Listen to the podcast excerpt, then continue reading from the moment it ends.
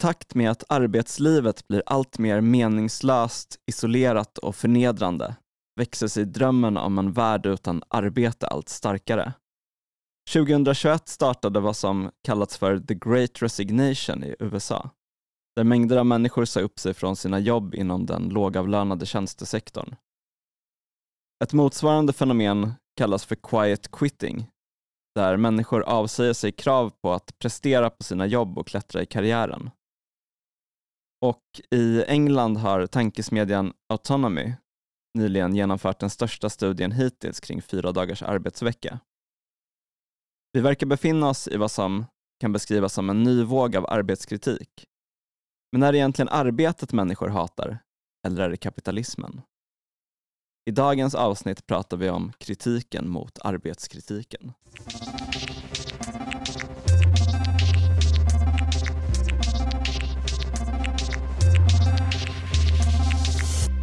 Eh, välkommen till uh, Gigwatch-podden. Uh, jag heter Jakob och med mig i studion idag har jag Ella och Filippa. Uh, ni är båda medlemmar i Gigwatch. Uh, hej! Hej! hur är det med er? Har det hänt något spännande på sista tiden? Ja, det är bra med mig. har inte mm. hänt så mycket spännande. jag, jag tröskar på i gamla hjulspår, skulle jag säga. ja, jag är också så eh, tandvärk. eh, så det känns verkligen februari. Men jag har ja. lyssnat på eh, väldigt bra musik idag. Så det Vad har du lyssnat på? Eh, Lill Jari. Ah, okay. Det är verkligen tips. Bra tips. Mm. Har ni ätit några semlor? För när vi spelar in så är det dagen efter semmeldagen. Uh, ja, jag åt, uh, jag åt en semla igår mm. från Östberga bageri. Uh, min flickvän var schysst och köpte den när hon var ute på promenad. Mm. Uh, den var god. Trevligt. Rekommenderar mm. Östberga bageri. Mm. Uh, får absolut inte spons av dem. Fick absolut inte semlan gratis Nej. mot att jag sa att jag skulle lämna den i en mm. podd. Ja. Um. Och annars uh, har jag varit sjuk sen typ senaste poddavsnittet vi spelade in för vi gick ut och ja. drack öl efter och då blev jag smittad av ja. någon på krogen. Eller, du, är så, du är så gammal så du är liksom bakis i två veckor efter att ha gått ut och supit.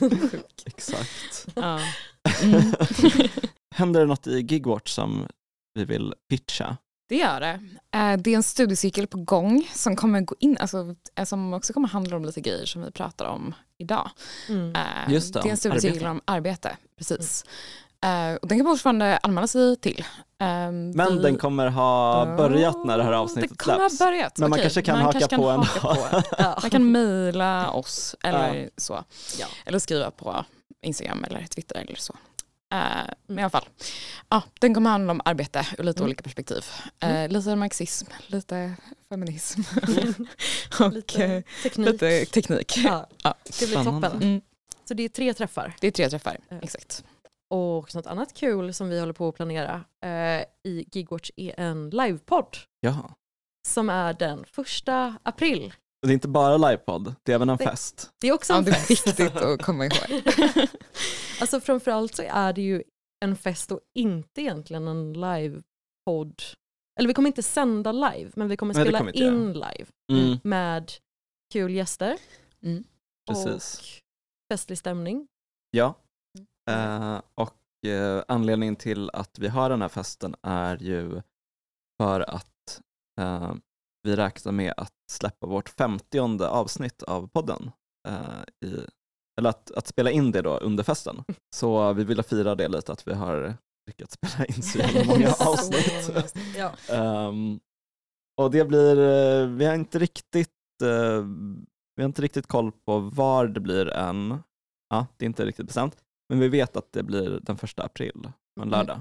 Um, mer, det är inte ett skämt. nej, exakt. uh, mer info kommer om uh, exakt var och när. Men det är i Stockholm ja. kan vi säga. Ja, precis. Mm. Um. Och det vore jättekul om alla som gillar vår podd kom dit såklart. Ja. Och drack öl med oss och hade kul. Det kommer bli jättekul. Ja, mm. verkligen. Fan vad peppigt. Ja. Mm. idag ska vi prata om arbetskritik och kritiken mot arbetskritik. Um, ja, det är ändå, jag tycker det är väldigt kul för det är så en återkommande vänsterdebatt som mm. verkligen gör att man får prata vänsteridéer. Jag tycker det är Verkligen. Äh, fett mm. när ja, det kommer verkligen. upp på agendan liksom. äh, som det faktiskt är nu. Um, mm. Och vi pratat ganska mycket om det ämnet tidigare också. Jag tror att det kommer ganska mm. naturligt om man pratar om gig-ekonomin liksom. I och med att det är mm, väldigt mycket så jobb som folk upplever som meningslösa. Uh, varför går du inte bara och köper din egen pizza? Ja.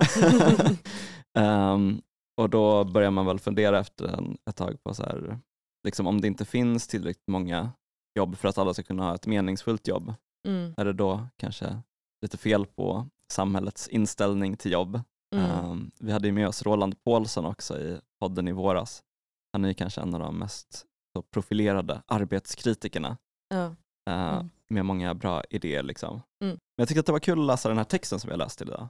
Ja, uh, verkligen. Är det någon som vill uh, berätta? Mm, jag kan den? berätta lite. Uh, ja, vi har då läst en text som heter Post-work socialism? Frågetecken. av en som heter Alice Gorovich som är statsvetare och har skrivit mycket om historia och arbete. Um, mm. Och den är i den här Catalyst va? Precis, som är någon typ av vänstertidskrift på nätet där det finns ja, mycket Mm. Mycket kul debatt om man, är, om man är på det humöret. Den har någonting att göra med den här Jacobin eh, ah. tidningen ah, mm. Ja precis, det är kanske är där de tar alla riktigt Jacobins långa texter. DN söndag. exakt. ja, exakt. Ah, jättebra. Um, men vi kanske kan länka till artikeln i vår eh, Ja men det tycker jag att vi ska mm. göra. Så kan man läsa hela texten eh, om man är sugen på det. Mm. Gud ja. Det rekommenderas. De har också, de pra, eller Ola Söderholm pratar om den här texten också ah, i okay. Stormens utveckling. Oh. Um, så det kanske folk känner igen lite grann. Uh, några grejer som kommer komma in på idag. Um, men i alla fall, uh, för att kunna prata om den här texten så måste man kanske först veta vad arbetskritik är. Uh. Eller post-work som man pratar om i den här texten. Um, och det är liksom ett försök att föreställa sig en värld där människan är befriad från tvånget att arbeta. Och ja, eh, det handlar liksom både då om det, att avskaffa det ekonomiska tvånget att arbeta. Mm. Eh, att som det är nu i det kapitalistiska systemet så för de allra flesta så eh, finns inget annat sätt att överleva än att sälja sin arbetskraft. och därför är man ju ekonomiskt beroende av av eh, lönearbete. Um, så det är det ena. Men en annan viktig del av postwork och arbetskritiken är alltså att um, Visst är det att, ja. uh, visst är det, att det, liksom, det finns inget ord för arbetskritik på engelska? Det kanske är därför de säger postwork. Ja, precis. Ja, Jag har aldrig kanske... hört någon säga så här Work-kritik. Nej exakt och då jag tror jag att de håller på med så här, ah, det anti-work eller post-work och då är det lite så här, ah, post-work lite mer uh, så, uh, vad ska man säga, mm. vi är inte emot arbete, vi bara tänka förbi, ah, okay. bortom mm. arbetet. Men eh, det, ja. skiljer man inte på, eller att det är att work är liksom lönearbete och labor är mer... Uh, gå inte ens ah. in på det. Nej, okay. Jag har aldrig fattat vad skillnaden okay, Jag tror att alla använder det olika. ah, Okej, okay, då skiter vi i det. Men det är bra, alltså på svenska mm. kan man ju bara säga lönearbete och arbete och att arbete finns ju, alltså att vi arbetar gemensamt. Alltså, ja. mm. I en förening, det är inte lönearbete. Nej men vi arbetar just nu till exempel. Ja. ingen, ingen betalar hårt. Eh, men det är 100% frivilligt. men ja, exakt. Uh, ja, i alla fall den andra delen handlar om att ha en kulturell kritik mot arbetsmoralen. Mm. Uh, och så, och man kanske känner igen alltså, uh, typ Webers begrepp om mm. den protestantiska arbetsmoralen. Så det är typ det här med att man ska så eh, man ska vara flitig och strävsam och eh, jobba hårt och det är mm. fel att eh, vara lat och vila. Mm. Um, och så. Och det är liksom en viktig, alltså den här eh, liksom, alltså, eh, arbetsmoralen är liksom ändå viktig för att kapitalismen ska funka mm. typ. Mm. Och inte bli ifrågasatt att så här, ah, arbetets liksom, kulturella status. Mm. Um, så det är, det, alltså det är typ den, de två viktigaste delarna. Mm. Uh, och genom att så här, både komma åt det ekonomiska tvånget att arbeta och uh, att så här, avskaffa arbetsmoralen. Uh, det är då att försöka göra arbetet frivilligt på riktigt. Att mm. det ska vara, liksom, så det mm. finns någon tanke om så här, frivilliga, alltså man ska bara behöva jobba om man verkligen, verkligen vill. Um, och så. Och man ska inte känna sig så här, man ska inte känna skam om Nej, man inte jobbar. Exakt, kanske. skam och skuld, det, ja, det, ska, det ska bort. Eh, ja. Eh, och det skiljer sig lite mot liksom, den eh, socialistiska liksom, idé, alltså, ja, eller vad ska man säga, de, många av de som har ägnat sig åt arbetskritik har också varit socialister, mm. men kanske lite mer frihetliga. Liksom. Men eh, mm. många socialister har ju pratat om det socialt nödvändiga arbetet och att eh, ja, det som vi behöver för att eh, överleva, liksom, mat, bostäder, liksom, mm. Eh, alltså, alltså, sjukvård, infrastruktur och så. Alltså, mm. Något krävs ju för att eh, det ska funka i ett samhälle. Mm. Eh, men att det nödvändiga arbetet då ska organiseras efter principen var och en efter förmåga. Ehm, ja. Så det är inget nytt liksom, att socialister vill omorganisera arbetet. Eh, men ja, det finns lite så. Det är ja, en, eh, en debatt det här. Ehm, en grej som är intressant med postwork och arbetskritiker är liksom att de ofta går tillbaka ända till så antikens Grekland och lyfter upp typ Sokrates och Aristoteles som Det tror jag tidiga... att Roland Paulsen gör i sin ah. bok, Samhället. Exakt, men det är ändå lite komiskt för att både Sokrates och Aristoteles kommer ju från en så slavägar elit. Exakt. Just det. Det, det, det var till, till Roland Paulsens försvar så tar han upp det också. Okay, ja, det hade förvånat mig om det inte var så.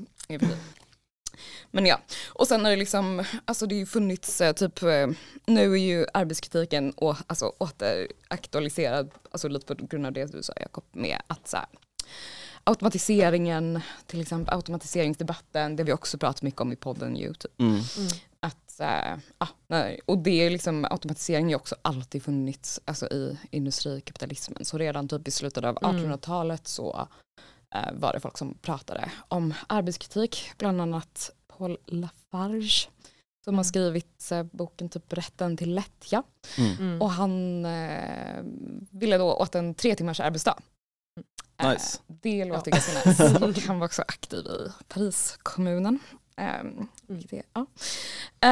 um, och sådär. Så det har en väldigt lång historia också inom vänstern. Men mm. nutida liksom, förespråkare av uh, arbetskritik är typ David Graeber som har skrivit um, uh, Bullshit Jobs. Bullshit Jobs. Ja. Exakt. Uh, det finns en uh, tjej som heter Kathy Weeks som har typ ett feministiskt perspektiv på mm. arbetskritik och uh, också Alex Snjernich. Det är, det är två personer tror jag. Okay. Alex Williams och eh, Nick, Nick Cernick. Cernick. Att det Exakt. Ja. Men eh, det centrala politiska förslaget då som oftast förs fram eh, av arbetskritiker är basinkomst, universell basinkomst. Mm. Um, och medborgarlön, medborgarlön också ett, land, också ett begrepp som används va? Också ett ja. begrepp. Mm. Det betyder samma sak. Ja, mer eller mindre. Mm. Jag tror att det är lite så, mm. ska man behöva vara medborgare för att få, äh, få ja. pengarna eller inte? Mm. Kanske. Um, men ja, det skiljer sig då från typ a-kassa eller sjukförsäkring eller ekonomiskt bistånd. Eh, de som vi har, är liksom bidragen som vi har idag som mm. liksom har vissa villkor som är baserade på inkomst eller mm. är behovsprövade. Mm. Eh, men ja, basinkomst ska ju vara eh, villkorslös liksom för, för alla som bor på en plats. Eh, och det ska också täcka alla grundläggande behov och det ska betalas ut i form av pengar. Så det finns ju någon tanke om att eh, det sätt att upprätthålla eh, individens köpkraft. Ehm, och så. Uh, och det artikeln, den kritiken som, artikel, som eh, uh, Gurvich lyfter fram uh, handlar liksom om, om alltså han går ganska mycket eh, in i och prata om eh, basinkomst just, just eftersom att det är det viktigaste politiska förslaget. Och det handlar liksom om att eh, arbetskritik, alltså man pratar om att man vill befria folk från arbete men man glömmer bort det socialt nödvändiga arbetet. Men tanken är då att eh, de som förespråkar basinkomst de menar att det ska då ta bort det ekonomiska tvånget att ja, arbeta. Exakt. Men det kanske inte tar bort arbetsmoralen utan det, då får man ha ett annat projekt för det. Exakt, det är kanske lite svårare. Exakt, det är kanske en av de största, det är också ett stort eh, problem i och med alltså, um, ja, jag vet inte typ, om ni har varit arbetslösa, men det är ofta väldigt jobbigt. Eh, mm. Och många som är arbetslösa mår ju väldigt dåligt. Typ. Mm. Och det är såklart att det beror på alltså, typ att a-kassan är för låg eller mm. och så. Men arbete kanske också ger vissa andra grejer som typ ett socialt sammanhang, mm. typ mm. tidsramar för dagen och ja. sånt. Eh, som i alla fall i dagens kultur är så eh, mm. ja, typ göra det lite lättare. på vissa sätt. Liksom. Ja, men eh, Gorovic menar liksom att det är lite konstigt att eh, som eh, arbetskritikerna gör, att, eller liksom tanken med basinkomst, liksom, att man börjar med omfördelning men egentligen inte har några tankar på hur produktionen eller så ska gå till. Liksom. Hur ska vi få allt det vi behöver? Mat, kläder, bostäder, kollektivtrafik, transporter, sjukvård, utbildning. Ganska mm. mycket. Liksom. Um, och så. Och i och med att basinkomsten också består av pengar eller inkomst så förutsätter det också någon typ av marknad. Och ur ett så eh, socialistiskt perspektiv så kan man också vara så, inte, vill man liksom inte befria folk från eh, marknaden. Eller liksom uh. är inte marknaden det som skapar det ekonomiska tvånget att jo. arbeta? Uh. Exakt. ja, absolut. Ja, och också att basinkomsten måste vara eh, så pass hög att, eh, eller måste, för, att den ska, för att det ska betyda något, liksom, att få en basinkomst så måste det ju finnas något att köpa. Liksom. Mm. Mm. Annars, är det ju, annars, annars är det ganska meningslöst.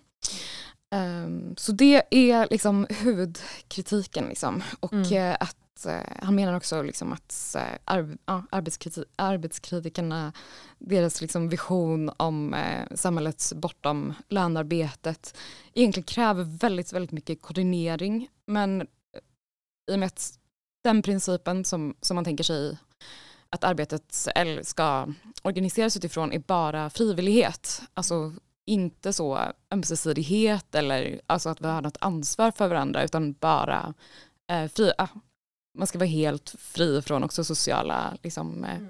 något typ av socialt tvång. Typ. Mm.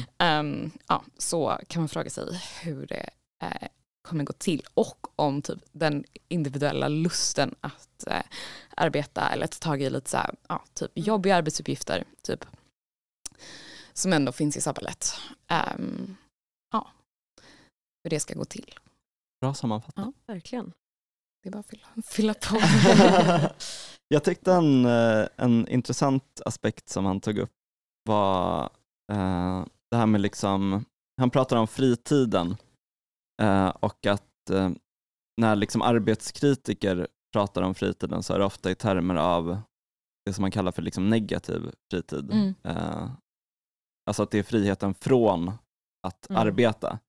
Men man pratar inte så mycket om friheten att göra andra saker. Mm. Um, och det är lite intressant för att uh, nu blir det väl lite så här typ gymnasie A, gymnasie A, det är inte ett ämne. Um, Filosofi A. Ja, ah, precis. Ideologier A, eh, mm. content. Men eh, är det inte så man brukar säga att liksom, liberalismen mm. är, är för negativa friheter mm. medan socialismen är för positiva friheter. Um, och, och i bästa fall också för negativa friheter. Ah, precis. I bästa fall.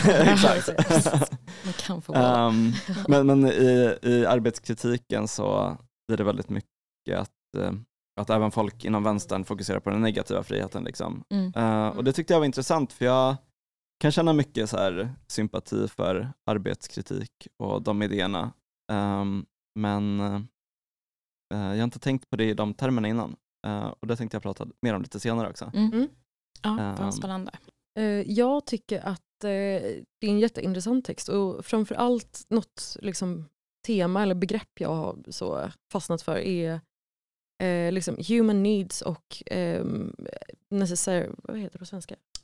man kan säga att ja, socialt nödvändigt arbete. Ja, socialt nödvändigt, nödvändigt arbete. Ja. Mm. Nödvändigt arbete och eh, ja, men helt enkelt diskutera lite eh, distinktionen mellan då kanske lönearbete och annat arbete. Eh, det tycker jag är väldigt spännande ur ett vänsterperspektiv. Mm. mm. Ja. Mm. Hur, tänker du, hur tänker du då? När jag tänker på arbetskritik så tänker jag framför allt på eh, liksom senkapitalismens bullshitjobb och att kritiken mot att vi gör massa eh, vi betalar för att få massa onödiga eller till och med skadliga arbeten utförda mm. av människor som inte vill utföra dem. Eh, och eh, att detta självklart är liksom en meningslös, eh, meningslöst haveri som går ut på att liksom hålla den ekonomiska hjulen snurrande och så vidare. Men eh, eh, redan de flesta socialister och även Marx och så där, gjorde ju en distinktion mellan lönearbete som är det vi tvingas göra för att eh, tjäna pengar och, eh, och arbete i betydelsen av snarare liksom mänsklig verksamhet, mm. vilket mm. är liksom i princip allt produktivt, allt produktivt en människa gör under mm. sitt liv. Vilket kan vara allt ifrån spela in en podd, eh, som vi gör nu, eller typ ta hand om sitt barn, eller med konst eller whatever. Och jag kan tycka att den distinktionen ofta saknas i arbetskritik. Mm, och verkligen. Jag tycker att ett tydligt exempel på detta är, ja, men som du var inne lite på mm. förut, eller nämnde liksom att all skam och skuld kring eh, lathet eller overksamhet ska försvinna mm. i det här liksom, post-work-samhället.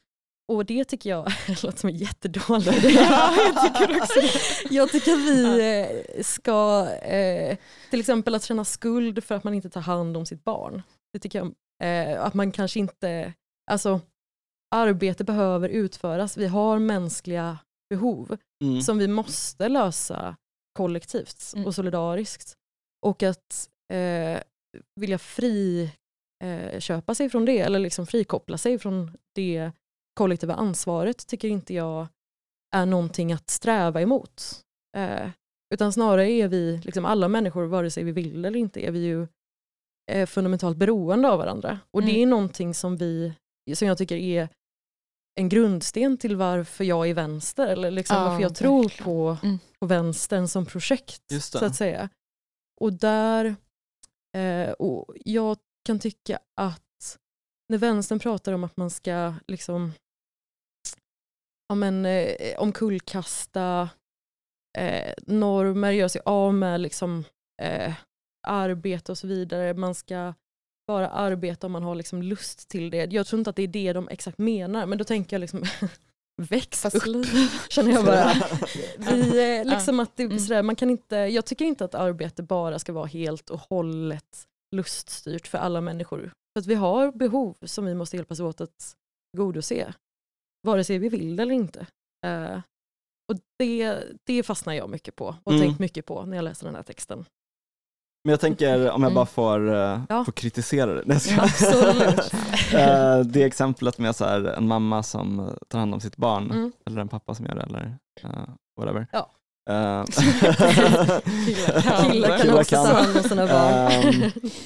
uh, är det inte då att man kanske, att, att det vettiga att känna skuld över är att man liksom att man är dålig i den mänskliga relationen snarare än så här bristen på arbete. För jag tänker att om man ser liksom arbete som någonting abstrakt och har en arbetsmoral kring så här, att arbete i sig är bra, då kan man ju liksom, det skulle kunna innebära att man känner stolthet över att man eh, har gjort ett jättebra bitcoin. Eller att ja, man har det det en fidget spinner-fabrik. att man har anlagt en fidget spinner-fabrik i Bangladesh typ. Ja. uh, ja. Nej, jag, fattar, jag förstår din kritik och det, det blir ju liksom andra, eh, andra sidan av myntet i det. Eh, att man ska istället då formulera allt i termer av typ lönarbete. Alltså, det mm. finns ju ett feministiskt projekt eller liksom en feministisk ådra där man pratar om att man ska få betalt för hemarbete till exempel. Liksom för att det är också ett lika viktigt eller viktigare arbete än mycket annat som pågår. Och det eh, tycker jag också är eh, helt eh, fel och ett jättekonstigt sätt att betrakta arbete på. Mm. Utan jag, tycker, jag känner mig väldigt ehm, liksom, intuitivt eh, hemma i beskrivningen av arbete som liksom mänsklig verksamhet mm. och att all mänsklig verksamhet är i grund och botten av godo, tror jag. Mm. Eh, och också, nej, inte, inte att göra liksom en eh, fidget, vi kan stryka det. Men, så här, um, men mycket? mycket? Väldigt mycket av mänsklig verksamhet är av godo och också liksom behovet att till exempel, eh, eller liksom nödvändigheten är typ att bidra, att kanske mm. underkasta sig någon annans behov. Mm. Allt detta är eh, bra. och typ, jag tycker att liksom, för liberalismen, eller vad ska säga, den liberala kulturen säger ju hela tiden åt oss liksom, att du förtjänar mer, du ska inte hållas tillbaka av din familj typ, eller av dina vänner. Så här, om de hindrar dig från att göra någonting, då är de, det är liksom dåligt. Och det tycker jag är en så jävla vidrig förväng, förvrängning ja, av typ mänskliga ja. relationer. Alltså, alla mänskliga mm. relationer är ju jättekomplicerade och jättepotentiellt smärtsamma och hindrande i ens liv. och sådär. Men det är ju liksom det som är, det är det som är hela poängen med livet, typ, mm. mänskliga Precis, relationer. Man ska inte maximera. Ja, nu känns det som att jag verkligen flummade iväg här. Men det är bra. Ja. ja. men det är väl också typ det att um, det handlar om vilka principer typ det, alltså, det socialt nödvändiga arbetet ska organiseras kring. Typ. Just det. Um, och så. Och att eh, det handlar om eh, att det ska vara, alltså, ja, det ska vara demokratiskt. Uh, men vi kan liksom inte heller liksom smita ifrån att någon typ av koordinering eller planering eller Nej. ansvarsfördelning är, alltså att vi behöver det för Exakt. att få saker gjort typ mm. äh, gemensamt. Um, och, så. och särskilt kanske när det är liksom, vissa liksom, arbetsuppgifter som alltså, det är större än en individ eller liksom, typ att bygga en väg eller mm. bygga bostäder. Alltså det krävs ju väldigt eh, mm. många människor för att göra det och mm. då måste man ju ha någon typ av, eh, liksom, eh, det måste ju finnas eh, en chef. En plan, inte en chef, men en plan eh, för att göra det. Mm. Liksom. Ja. Eh, ja. Um, så det är väl, ah, det är väl mm. typ mm. också, det är där, också mm. lite där texten slutar i. Liksom. Mm. Att um, uh, vi måste typ uh, diskutera uh, hur det ska gå till, liksom, inte bara mm. så det löser sig Nej, sen, på något plan. Typ. Um, ja. ja. För att folk bara kommer liksom göra det frivilligt. Starta en, liksom, Exakt, bygga en organisation mm. kring att bygga en väg. Men ja det kanske är ganska ineffektivt om man ska göra det från scratch. Liksom. Mm. Eh, men jag tyckte också att det var intressant det med att, eh, att han pratar mycket om det här med liksom att vilket arbete som är nödvändigt är någonting som idag inte bestäms demokratiskt. Nej, mm. absolut um, utan Nej. bara av marknaden. Liksom. Och då mm. får man ju typ Foodora och mm. uh, den typen av företag.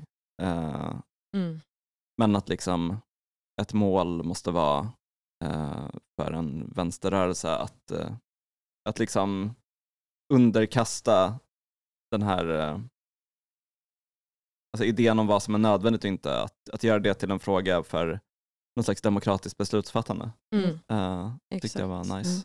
Mm. Mm. Och eh, eh, också mer på det här spåret om typ, hur ska i postwork-samhället, hur ska arbete organiseras? Att om vi, nu lever vi liksom i en så högteknologisk, avancerad och komplex värld när det kommer till produktion. Vilket gör att, eh, säg att, allt, eh, säg att arbete ska drivas liksom framför allt av eget intresse lust hos alla människor på hela jorden. Eh, och ingen är tvingad till det. Eh, men sen till exempel, eh, ja vi behöver, visar det sig, typ mineral, så här, jättesvår, mineraler som är jättesvåra att få tag på. som bara finns på ett ställe på jorden som behövs i all teknik. Typ, som vi vill ha. Ja, exakt. det verkar så. Ja. Men då är det liksom, ska, ska vi då, liksom så här, det här är livsnödvändigt för, all, för vårt samhälle att upprätthållas. Eh, ska vi hoppas då liksom att rätt, ett tillräckligt stort antal människor med rätt kompetens ska ha lust att utvinna den här metallen i den, på det sättet som behövs göras, typ, utan mm. någon slags eh, planering eller mm. diskussion mm. om hur mycket som behövs, vad behövs det till. Mm, eh, mm. Och liksom, eh, det går ju liksom inte att, och så är det fast med liksom tiotusentals råmaterial hela mm. tiden. Det, det, är ju orealistiskt att överhuvudtaget tänka sig att det skulle funka på det sättet. Mm. Eh, och det kanske inte heller är helt önskvärt, mm. än, även om det hade funkat. Nej. Mm. Verkligen. Ja.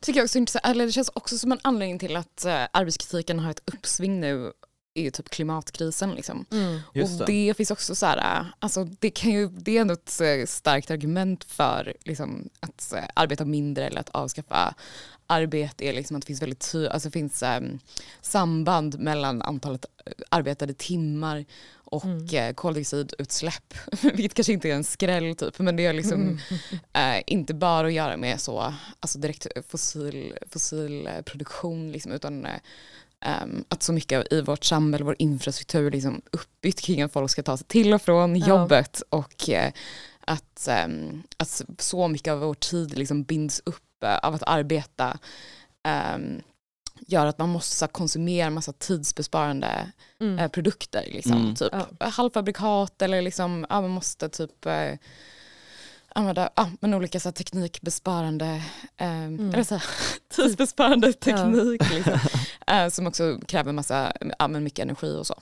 Mm. Eller resurser i sitt, eh, i sitt anspråk. Typ.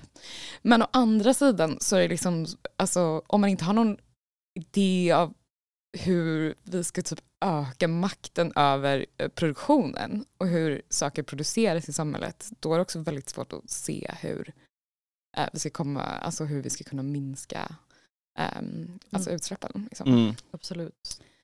Um, och det, mm. det är typ, um, ja, det är också ett annat intressant uh, spår i, i texten. Liksom. Att, uh, att arbetskritiken kanske också är ett symptom på att uh, alltså i maktbalansen mellan arbete och kapital så är, liksom, eh, är alltså, blir kapitalet mäktigare och mäktigare. Mm. Um, och att uh, folks inflytande på sina arbetsplatser och i produktionen uh, minskar. Mm. Mm. Så det är liksom också kanske en anledning till att alltså man, bara, man ger upp tanken på att så, typ ekonomisk demokrati på mm. arbetsplatser. Liksom.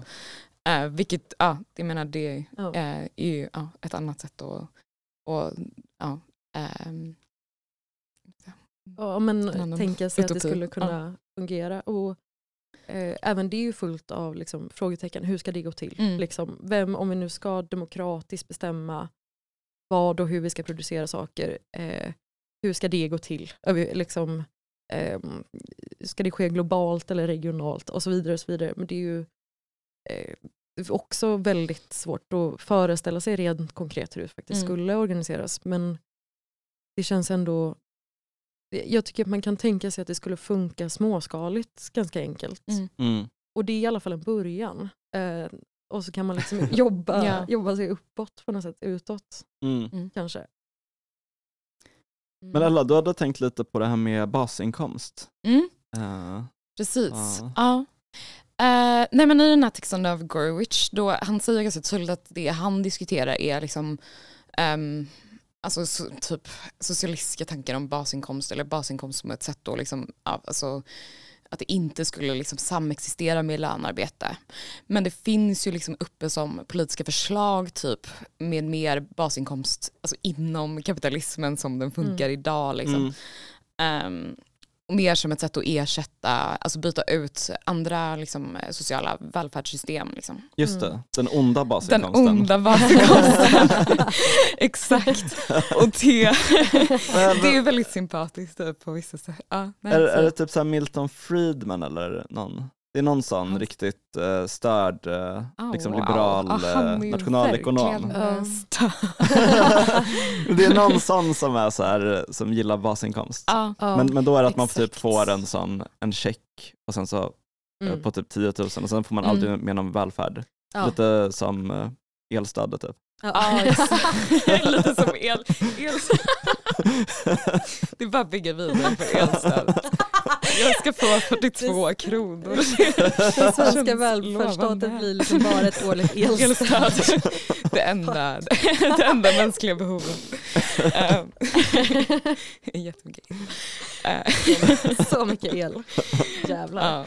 Nej men det är faktiskt sant att den, alltså, kanske moderna idéer om basinkomst kommer typ från liberaler eh, mm. och sådär.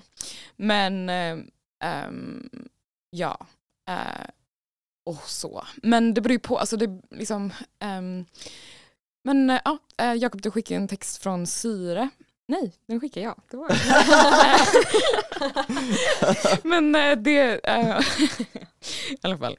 Um, ja, typ, nu, alltså, det finns verkligen en levande debatt om, om basinkomst mm. och då läste jag en mm. artikel i tidningen Syre som handlade om basinkomst, eh, lite ur ett fackligt perspektiv. Um, och då var det, alltså utifrån att ja, men i Sverige så är liksom typ en jättestor anledning till att vi har högt fackligt medlemskap är att mm. a-kassan är kopplat, kopplat till facket. Liksom. Mm. Mm. Uh, och det uh, är den inte på många ställen men uh, ja, just därför. Och, och vad innebär det att den är kopplad till, till facket? Och, och att den inte är det på andra ställen? Alltså i andra ställen så, liksom, på andra, alltså, i andra länder? Ja precis, alltså. då är alltså. liksom ett um, um, Alltså det är typ som a-kassan är liksom ett sätt att subventionera fackligt medlemskap eh, nästan. Ja. Tror jag man kan säga. Liksom. Och i andra länder så är liksom, då är det helt och hållet staten som mm. administrerar eh, a-kassa, eller arbetslöshetsersättning. Eh, liksom. Ja. Så man måste vara med i facket i man Sverige för att få arbetslöshets... Eh, jag tror inte det. Man kan få det socialbidrag, det är något annat. Men jag är med i en a-kassa som fack. Och de är olika. Förlåt, det var inte meningen. Jag okay. Där, jag kan säga det är en bra allmänbildning för ja. lyssnarna. Ja, det exakt. Det, det funkar så här att det finns en basnivå och det är staten som betalar för. Och den är i mm. Sverige väldigt låg. Men utöver det så får man ju, om man är med i facket och är med i en facklig a-kassa så får man, då är det också en inkomstförsäkring och då kan man mm. få alltså, mycket, en större andel av den inkomsten man hade när man jobbade. Mm. Uh, men i alla fall, funktionen alltså att ha a-kassan kopplat till facket är typ att det finns solidaritet mellan arbetslösa och de i arbete. Liksom. Mm.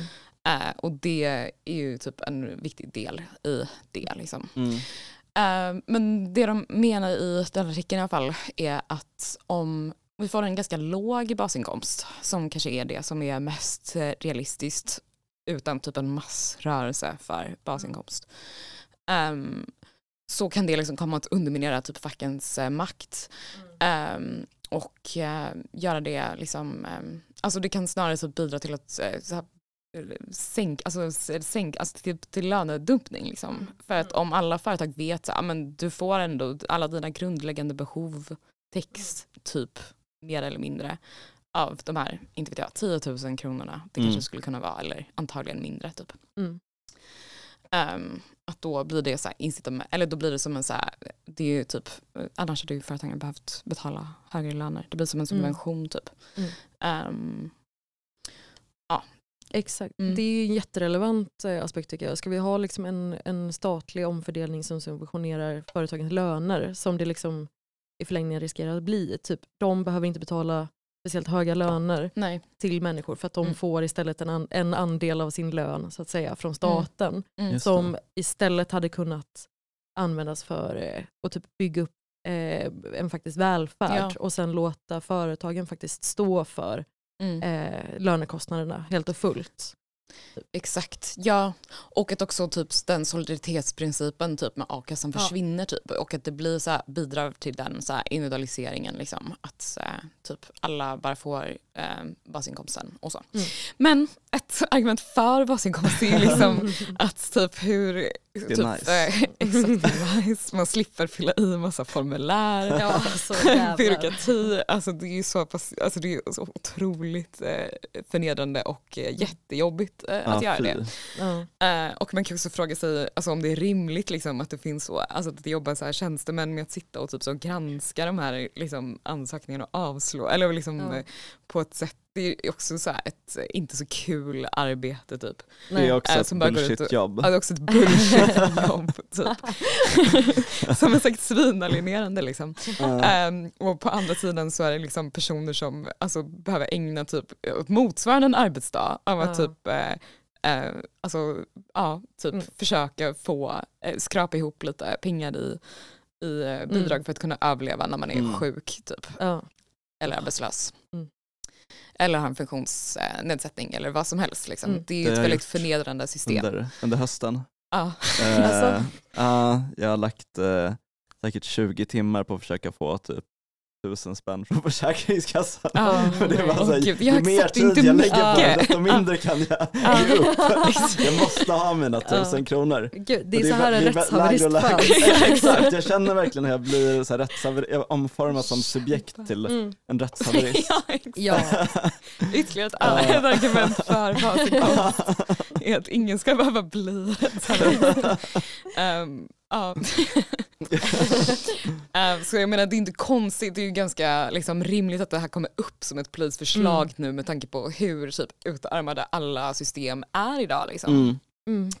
Och också, jag menar typ med gigekonomin, om man ska koppla typ basinkomst till gigkonomin så är det liksom att de flesta som jobbar inom gigkonomin har inte tillgång till a-kassa eller det är liksom väldigt stora grupper på arbetsmarknaden. Unga, nyanlända, alltså ja stora grupper liksom, som, inte, som aldrig haft eh, liksom, en tillräckligt lång anställning i Sverige för att kunna få eh, en, ja, en rimlig a-kassa typ, mm. eller kvalificera sig för a-kassan. Eh, och det gör ju att, man, att det här ekonomiska tvånget att arbeta blir eh, så enormt, det finns ju inget annat eh, alternativ. Och då hade man kunnat tänka sig att en basinkomst, om den också skulle sträcka sig så långt till, alltså om det också skulle inkludera personer som inte har alltså medborgarskap, liksom, mm så skulle det kunna vara ett sätt att äh, ja, typ mm. så, göra, äh, alltså minska det ekonomiska tvånget. Att, äh, mm. Ja. Mm.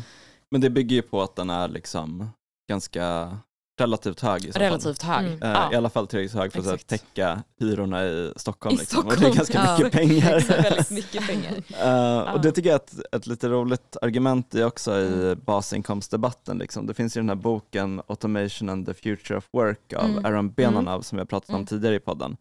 Uh, och han är ju så liksom han är ju lite kritisk mot basinkomst ja, i den. Um, men, men det är utifrån perspektivet att så här, um, att om basinkomst skulle införas skulle den antagligen vara väldigt låg. Mm. mm. Och om basinkomst Precis. skulle införas som faktiskt var hög, då skulle det innebära att det fanns en så stark liksom, social rörelse ja. mm. bakom det, att man skulle kunna åstadkomma någonting mycket bättre, bättre. än ja, basinkomst. Ja. Så då är det bara så här, att den dagen basinkomst blir tillräckligt bra för att vara, för att liksom faktiskt kunna innebära positiva äh, saker, inte bara subventionering av företag, eh, den dagen är liksom basinkomst ett för lågt mål att ha mm. politiskt. Ja, det är väldigt, väldigt sant. Mm. Har du något mer på basinkomsten? Nej men jag kan bara säga en sista grej och det liksom handlar väl om så här, vilka Alltså, att det också spelar roll vilka politiska allianser det finns bakom förslagen med basinkomst. Mm. Och mm. Det är ändå ett varningstecken att det är så techlords som är så här, ja, fan vad bra. Typ. Just det, vad heter han, och Andrew Yang? Inte, uh, ja, Den här exakt, presidentkandidaten i USA. Mm. Uh, han körde väl stenhårt på det. Ja, även Musk är ah, okay. för. Um, och även, jag menar, även Timbro har ju typ laborerat lite med arbetskritik ja. och basing, alltså så det, och det har ju typ sådana, det finns ju de rötterna, mm, alltså med absolut. Friedman och sådär. Och, eh, ja. Vad har Timbro sagt om basinkomst?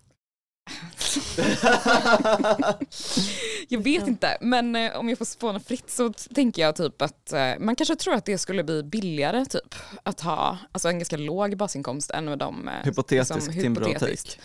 Uh, hypotetiskt. Ja. jag försöker sätta mig in i hur, hur de tänker. uh, så det kanske var bra om jag har fel.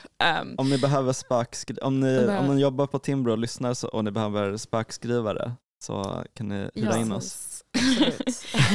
ja, vi är uh, jättebilliga. Uh. Nej, förlåt, fortsätt. Nej, men jag vet inte. Men det kanske är det typ. Eller något mm. så här, Ja, mm. nej, jag, nej, jag har faktiskt ingen aning. Men eh, bara att typ, det, finns, det finns på högerkanten också typ, tankar om, om arbetskritik och så. Det kommer komma en bok som jag är ganska pepp på att läsa om några månader som Ooh. handlar om det av Anton Jäger som jag mm. följer på Twitter och tycker är kul. Uh, men han har skrivit typ om uh, basinkomstens, alltså den heter typ såhär Welfare for Markets och det handlar om basinkomstens liberala rötter. Mm. Så det är ett tips om man, uh, ett tips i förtid. Ja. om man vill, uh, Då kanske man får mm. veta vad, vad Timbro skulle tycka. Mm. Mm. Ska jag läsa upp ett citat mm. från Timbro om basinkomst? Ja. Oh, wow, det hittade Basinkomst är inget radikalt förslag. Basinkomst för alla medborgare behandlas som en radikal idé. I själva verket fungerar välfärdsstaten i praktiken på nästan samma sätt. Den som inte är villig att försörja sig själv kommer knappast att lämnas att svälta ihjäl. Att införa basinkomst i Sverige skulle egentligen inte innebära någon särskilt omvälvande förändring. Det var ja, det de hade. Exakt, det var det. Men det, eh, det, där känns ju som att, det är liksom, att deras ingång är väldigt mm. självklart den här att liksom ersätta välfärden med basinkomst exakt. snarare än att komple komplettera den. Liksom. Ja. Mm, exakt. Uh, ond basinkomst. Mm. mm. Exakt, precis. det är väldigt talande att Eller om, man... eh, om de tycker att äsch det kan vi väl göra om ni vill ha det på det sättet istället. Typ, mm. Istället för att ha välfärd. Alltså då är, det säger ju någonting om vad det faktiskt skulle innebära i praktiken mm. och hur, eh, ja, vilka nackdelar eller vilka ja, tillkortakommanden som finns i ja. förslaget. Exakt. Det är också lite, det är lite skillnad på basinkomst, alltså hur det kanske skulle vara i Alltså, typ USA har ju liksom aldrig haft några så universella mm. välfärdssystem som vi har i, i, Sverige. Typ. Och då kanske det är ett mer attraktivt alternativ där. Liksom, än... Mm.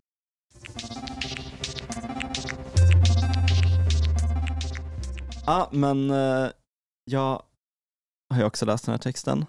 Mm. Uh, uh, jag tyckte, eller en grej jag fastnade för var det här med begreppen negativ och positiv frihet, eller fri, negativ och positiv fritid är det kanske snarare som man pratar om. Och eh, Det här fick mig att tänka mm. lite på eh, kultur och så mm. kulturell verksamhet. Eh, det är ju också ett ämne som vi har varit inne lite på tidigare i podden. Eh, med, vi har bland annat haft avsnitt med Rasmus Fleischer och Anders Teglund som båda är liksom, musiker och kan mycket om andra saker i plattformsekonomin från olika håll. Um, men jag tyckte att det var intressant för att, uh, ja, men om, jag, om jag ska bara sammanfatta de här begreppen, liksom, um, då menar han att negativ fritid, uh, det är liksom fritiden sedd bara som friheten från. Mm. Friheten från arbete, liksom. Uh, eller tid som är fri från arbete. och det är ju då det som man kanske oftast liksom pratar om i just arbetskritikdebatten, att här, man ska vara fri från arbete. Mm. Uh, man ska inte behöva lägga åtta timmar per dag på jobbet uh, och typ två timmar på pendling till och från jobbet. Mm. Uh, och en timme på att laga matlådor till jobbet. liksom, det är väldigt mycket tid som kretsar kring jobbet. Mm. Och det tycker jag är väldigt så, jag tycker att det är en, en väldigt bra grej att kritisera.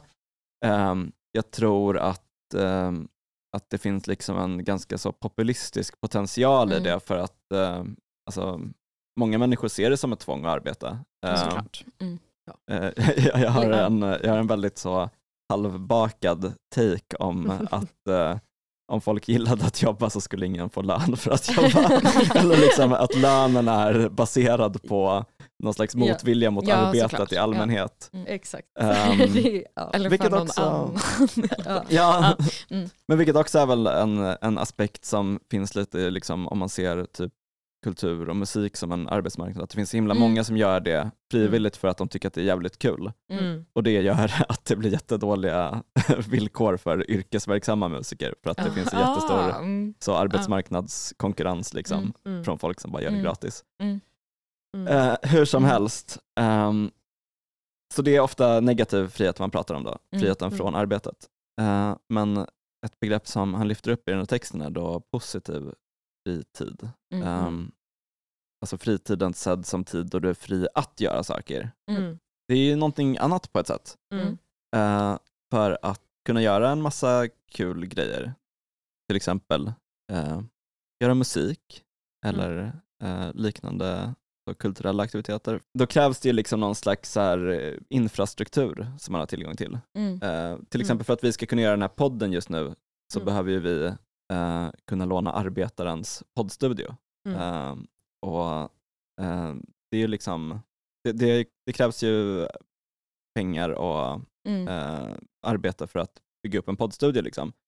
Men vad jag tänkte komma till är att jo, men jag tänkte på det här med positiv negativ fritid uh, och uh, då uh, kom jag att tänka på en text, eller ett par texter jag läste för ett tag sedan av en brittisk vänsterteoretiker som heter Mark Fisher som dog 2017. han var väldigt så intresserad av mm. kultur och mm. musik, bloggade mycket om det och var så en liksom, någon slags kulturkritiker i princip. Mm. Uh, men som också skrev Fri. mycket om politik. Vad sa du? Mm. Ja, uh, frihetlig vänster. Ja men precis. Uh, mm. Jag tror att han var med i den brittiska organisationen som heter Plan C som är typ Storbritanniens allt åt alla. Um, han, han, så mot slutet av sitt liv så började han skriva på en bok som heter Acid Communism, mm, mm. som han aldrig skrev färdigt då.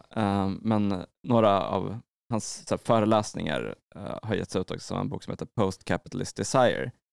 Uh, som då... Um... Ehm, Postkapitalistiskt begär? Ja, exakt. exakt. det är mycket så, jag vet inte, Lacan och psykoanalys och sånt, så det mm. kommer säkert därifrån. Um, men uh, i, i den här boken och i de här föreläsningarna så lyfter han upp liksom 60-talets motkultur mm. med hippies och sånt. Mm. Um, som ett exempel då på en liksom tidig arbetskritik. Um, att det här var folk som, um, till skillnad från tidigare generationer, liksom i stor mängd så här, sa nej till arbetet, sa nej till arbetsmoralen mm. också. Um, kanske framförallt då till arbetsmoralen. Ja, det är svårt att säga nej mm. till det ekonomiska tvånget att arbeta. um, uh, ja för då svälter man ihjäl. Liksom. Ja. Men det ehm, var ju mycket så här, gröna vågen-eran typ också, eller att de flyttade ut i så här, typ kommuner typ och liksom Ja men precis. Kooperativ och liksom. Mm. Ja. ja. men verkligen. Um, kanske kom lite mer under mm. 70-talet. Uh, mm. um, tror att de mest knarkade på 60-talet. alltså jag tror att de mest knarkade under hela perioden. allt, allt knark försvann på 70-talet. Men det, det, just det, i Sverige hade man ju progrörelsen liksom, mm. um, och som var något slags liknande, men kanske ofta mer uttalad, uh, uttalat politisk och mm jag vet inte, kanske mindre arbetskritisk. Eh, har inte riktigt koll på de där mm. banden för de är inte så jävla bra. Va? Uh, uh, Vad nej. säger du? det finns uh, bara ett fåtal bra proggband. Um. Wow, det, det, nu är det du som är kanslad av vänstern. de enda, enda bra är de som är instrumentala. Va? Ja. Det är konst. Oh, Gud. Det är så dåliga texter. Det här får stå för dig, inte för podden. Instrumentell rock. Det låter fruktansvärt inte så bra. Nej, det är inte så bra heller, det är bara, bet- det är bara bättre än den som mm. har, eh, har sång. Okay.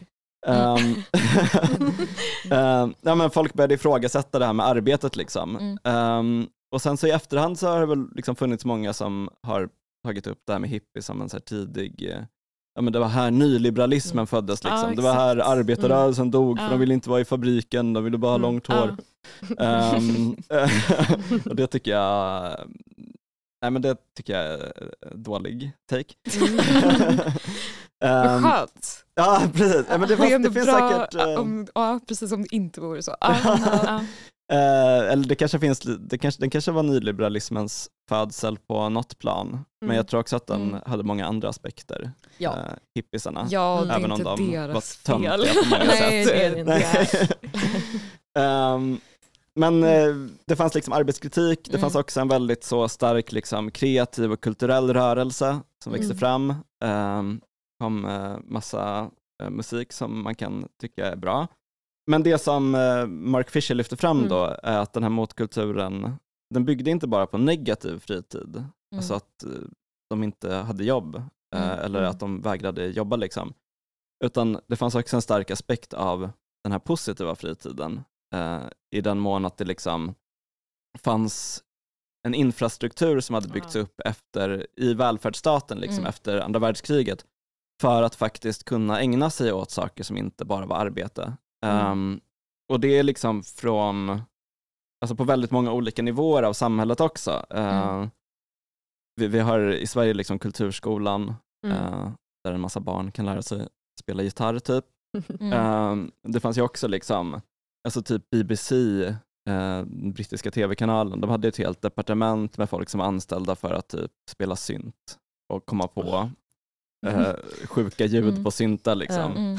Och, jag vet inte, det fanns folk anställda på typ universitet i Europa för att göra liksom helt vidrig så datamusik. Um, 90 procent av allt som, som görs i kulturskolan eller på de här konstiga departementen där folk eh, spelade synt var säkert skit. Liksom. Men liksom, genom att man gav folk möjlighet mm. eh, till att använda sin fritid till att faktiskt göra saker på sin fritid. Mm. Uh, inte bara liksom vara fri från arbete och sen uh, göra kottdjur typ. Eh. Så kul är det inte. um, då kunde man på något sätt vaska fram mm. någon slags väldigt stora liksom, kulturella framsteg. Uh, mm. Och liksom, utan alla barn som sitter och spelar gitarr på Kulturskolan mm. så hade mm. inte Sverige haft alla de bra band som vi haft genom tiderna utan alla de här konstiga människorna som spelar mm. synt eh, på heltid för brittiska staten mm. så hade vi mm. liksom inte haft någon elektronisk musik idag.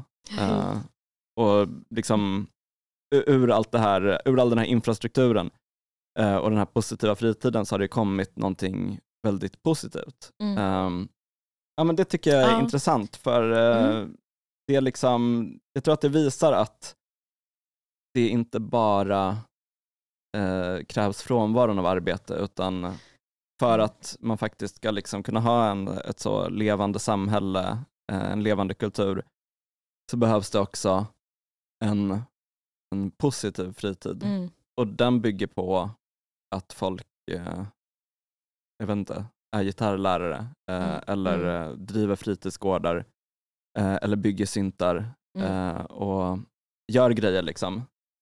Eh, men jag, jag, jag, tror att, jag tror också att liksom arbetskritik eh, som fokuserar på den här negativa fritiden, mm, eh, mm. friheten från arbete, och ser det som någonting som skulle leda till någon liksom, mänsklig blomstring, mm, för att mm. citera den här vidriga Timbro-personen som jag eh, pratade om i tidigare avsnitt.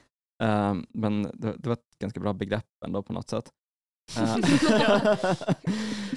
Um, jag tror att uh, arbetskritiken ofta förutsätter mm. på något sätt den här positiva mm. fritiden. Ja, exakt. Um, mm. Och det kanske är en anledning också till att, uh, till att den, um, okej nu jag ingen så statistik på den, men jag skulle mm. gissa att uh, arbetskritiken är stark bland folk som liksom håller på med kultur, folk mm. som har liksom den typen av intressen. Um, och då kanske man på något sätt redan har mycket av den här infrastrukturen runt sig. Mm. Uh, för att liksom kunna förverkliga ja, sina drömmar, eller vad man ska säga. Uh, man kanske har kontakter, man kanske har lokaler, mm. ja, man kanske har um, instrument, man kanske har en poddstudio man kan låna. mm. uh, och då, då tror jag att det är väldigt lätt att tänka att det är, från, det, att det är närvaron av arbetet som är hindret. Ja. Mm. För att man saknar hindret som är liksom icke-tillgången till precis, den här infrastrukturen. Ja. Mm. Och därför tänker jag att, um, att det är en väldigt bra grej att tänka på kring just arbetskritik. Att, mm. um, jag tror att för att det ska kunna bli en, liksom, en lockande vision mm. för alla människor uh, så måste det också finnas ett uh, liksom mått av Eh, den här positiva visionen av att faktiskt liksom göra fritiden värd att uh, ha fri. Ja, mm, exakt.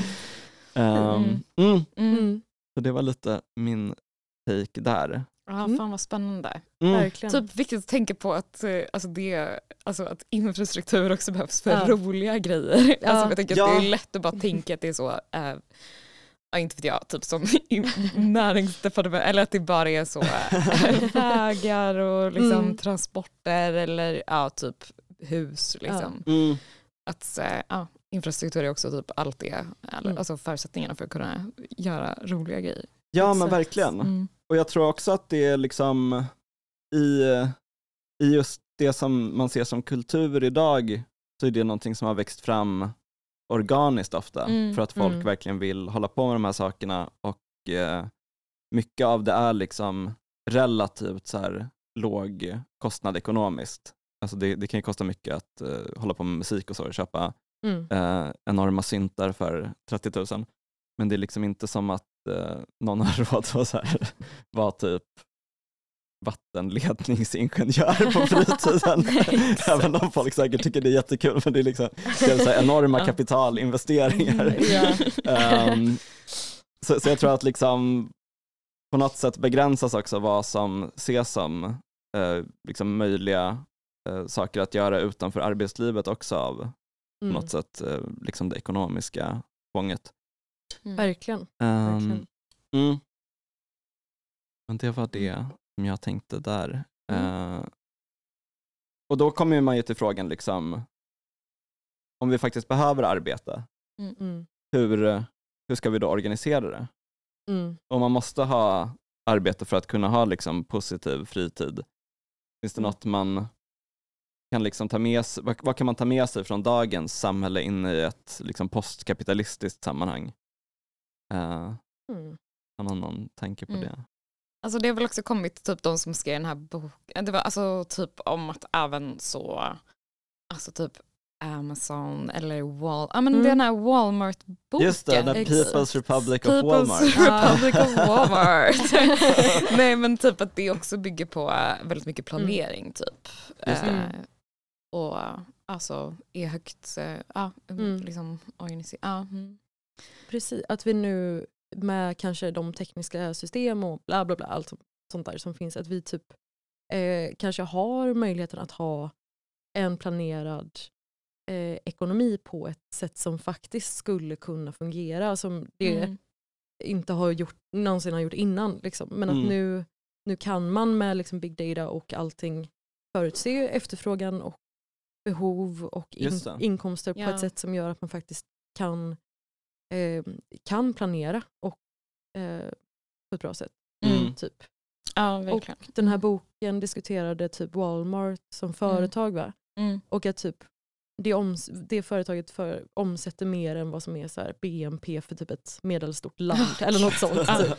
Och att så här, om en, typ en, någonting i den här storleksordningen skulle kunna ha mm. en planerad Mm. Eh, skulle kunna vara planerad. Mm, liksom. Precis, det går. Eh, ja, det hade lika gärna kunnat mm. vara så här Ecuador typ, som var planerad. Men, men har inte ett land mycket mer så här komplex ekonomi än Walmart med flera så här, olika inslag? Det kanske är jättekomplicerat. Man kan köpa på Walmart.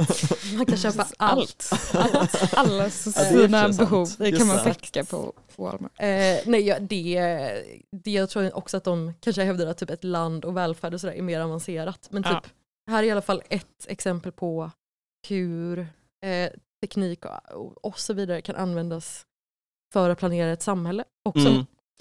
Gud ja. ja. Jag tänker också kanske, i, oj förlåt.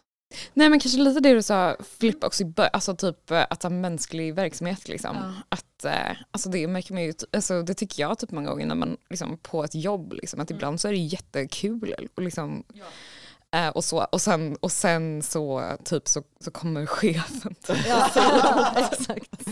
Något och det blir genast jättetråkigt. Exakt. Eh, och att det, liksom, det handlar ganska mycket om alltså, alienationen och att inte ha kontroll över arbetet ja. eller inte. Att det är inte upp Eh, till alltså, gemensamma beslut eller Nej, alltså finns något som, alltså, det som är kul och gött typ är att man gör något tillsammans som är ja. typ målinriktat på något sätt. Mm. Och som känns viktigt. Det känns och viktigt får, och meningsfullt. Ja. Och man får bestämma typ hur man ska göra det. Ja. Till exempel som att vi sitter här och poddar och vi dricker också folkis. Det hade mm. vi kanske inte fått om vi hade haft en chef som hade sagt att vi inte fick dricka folkis. Det är inte alls lika kul. Så skönt att ha en platt organisation. Mm. Exakt.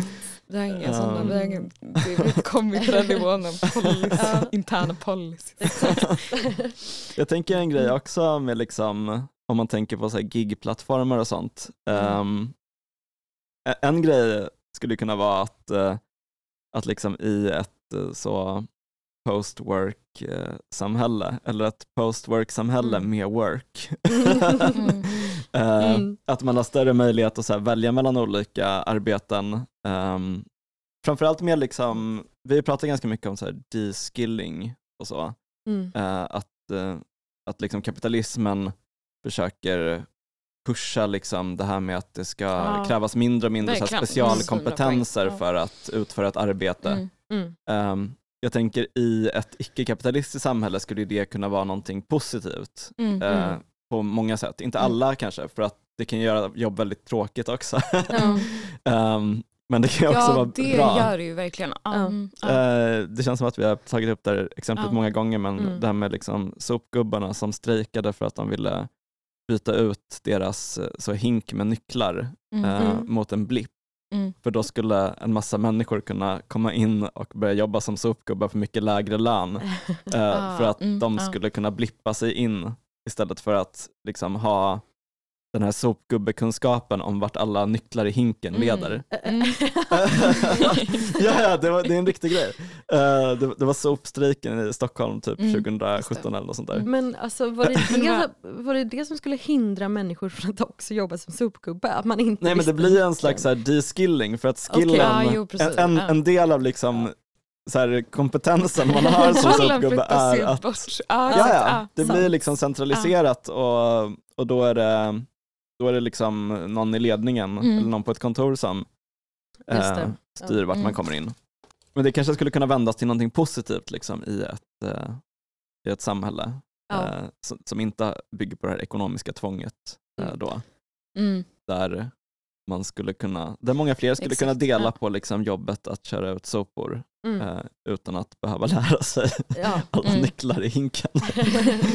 um, mm. Ja, för det, är ju, det hänger ju också ihop med liksom att eh, om man är, eller vi, det är ju verkligen så från Weber, typ. det har man mm. ju pratat om länge, men att vi vår, i vår kapitalistiska ekonomi blir mer och mer specialiserade hela tiden. Liksom. Och det höjer också utbildningskraven, att man måste liksom ha typ en femårig utbildning för att göra något man för 50 år sedan kunde göra med typ gymnasiekompetens. Mm. Ja. Eh, vår, I vår, den moderna kapitalismen så blir vi mer och mer specialiserade hela tiden. Mm. Eh, och i och med det kommer liksom en, en mer långtgående arbetsfördelning. Typ att eh, en person som har en femårig universitet, universitetsutbildning är liksom, dens tid är så mycket mer värd eh, att det är mer samhällsnyttigt om den personen jobbar 12 timmar om dygnet och så typ tar någon annan hand om dens mm. barn mm. än att den skulle jobba fyra timmar om dygnet eh, och sen ta hand om sitt barn. Typ. Eller göra gör något annat kul. Um, och att det också är eh, det är ju liksom samhällsnyttigt om de med, eh, som är specialiserade jobbar extremt mycket men det kanske inte heller är vad de individerna vill. Nej. Alltså man kanske i en, i ett post, eller liksom i en arbetskritik kan också vara att eh, människor liksom ska ha rätt till att leva typ fullvärdiga liv. Ja. Alltså mm.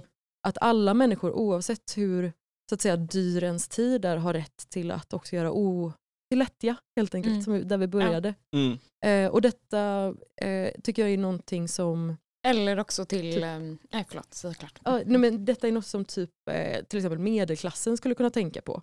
Eh, att liksom ni kommer bli mer och mer, de som har, alltså, och då räknar typ folk med långa utbildningar, så, som har någon slags specialisering eh, i sitt yrkesliv. Eran tid kommer liksom alltid bli mer och mer squeezad av ekonomin. Alltså desto mer tid ni kan lägga på arbete och mindre på fritid, desto bättre. Och det är den kraften som, som kommer forma ert arbetsliv ni har också ett intresse, även om ni kanske har högre löner än många andra, i en, en radikal arbetskritik. Om inte ni vill arbeta som liksom vatteningenjörer dygnet runt. Mm. Då får ni väl göra det. Ja. Men, ja. Nej, för fan. Ja.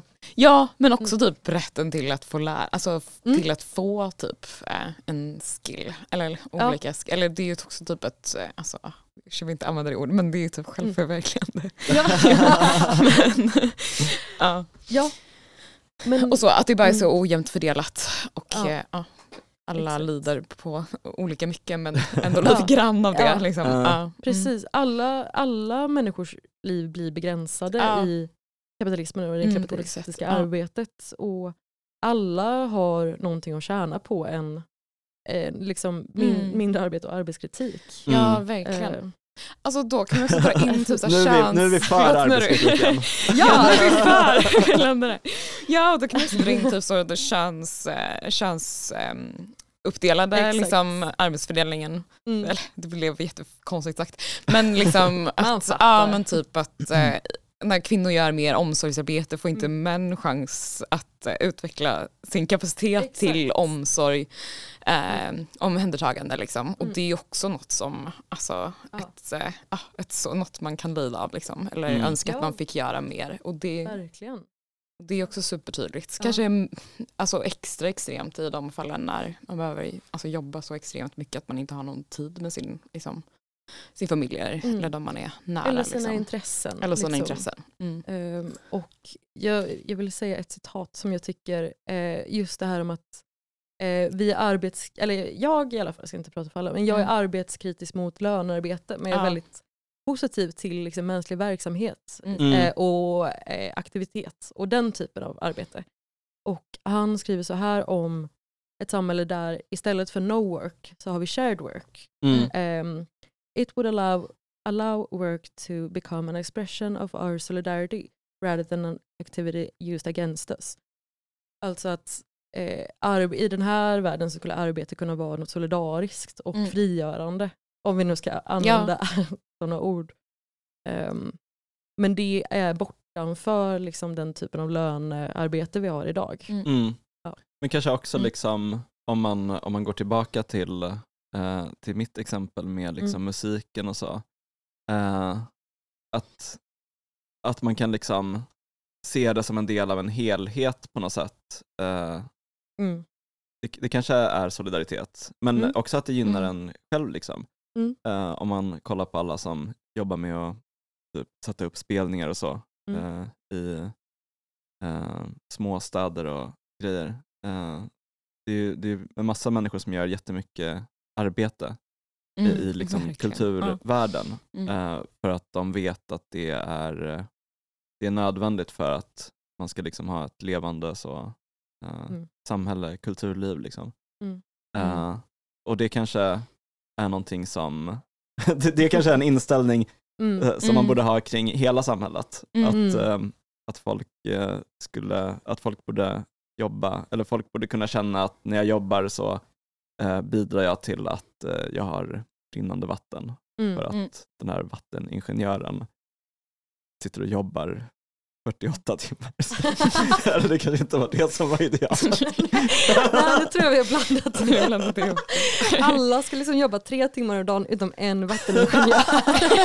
ska jobba dygnet runt. Som bara äl det är vår podds hållning. Ja exakt. Om man väldigt liksom gärna så ska vi inte hindra några ingenjörer. Nej. Mm. Det är därför Felix inte är med i dagens avsnitt. Mm. Att han jobbar med hålla vattnet flytande. Eller vad han gör på sitt jobb. Han kanske är geolog. Mm. Tack för att ni lyssnade. Uh, Tack. Tack. Och lyssna gärna nästa vecka också. Ja. Och, ja, och stötta oss på Patreon och uh, ja, det var det. Ja. Ha det bra. Ha det bra. Hejdå. Hejdå.